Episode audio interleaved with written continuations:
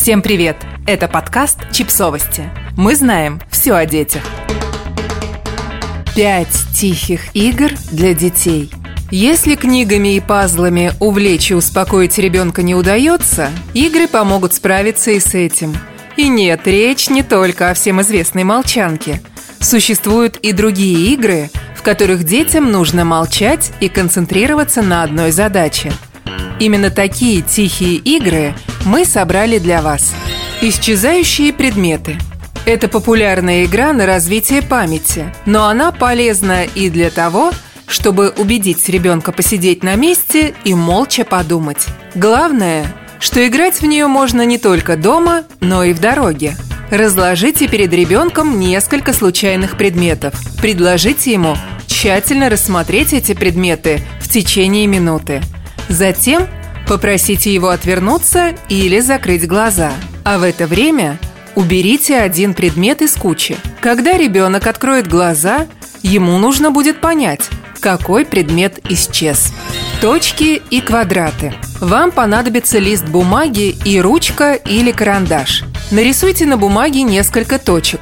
Игроки по очереди рисуют линии, соединяя две ближайшие точки. Если игрок проведет линию так, что у него получится квадрат, он должен вписать внутрь квадрата свои инициалы или другой символ.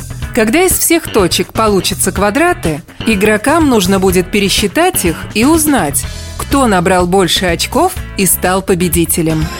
Имена. Возьмите несколько листов бумаги и ручек для каждого игрока. Ведущий или любой из участников называет какое-нибудь имя. Для маленьких детей выберите имя покороче, из трех букв. Затем каждому игроку нужно будет написать на своем листке имена, начинающиеся с букв заданного имени.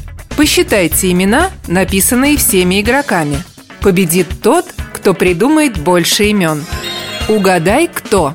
Рассадите детей в круг. Выберите одного из них и попросите выйти из комнаты или отвернуться. Ведущий выбирает другого ребенка, указывая на него пальцем. Тот начинает делать беззвучные движения. Например, гладить себя по голове или без звука хлопать в ладоши. Остальные в круге должны повторять за ним. Каждые 10 секунд выбранный участник придумывает новые движения, а все снова повторяют за ним. Ребенок, который выходил из комнаты, должен вернуться и наблюдать за детьми, пытаясь угадать, кто из них возглавляет группу. У него есть две попытки. Тихое животное. В этой игре правила очень просты. Детям нужно сесть в круг и молчать. Но мотивация для того, чтобы не издавать никаких звуков, у них очень серьезная. Ведь самому тихому ребенку дают мягкую игрушку или другой предмет.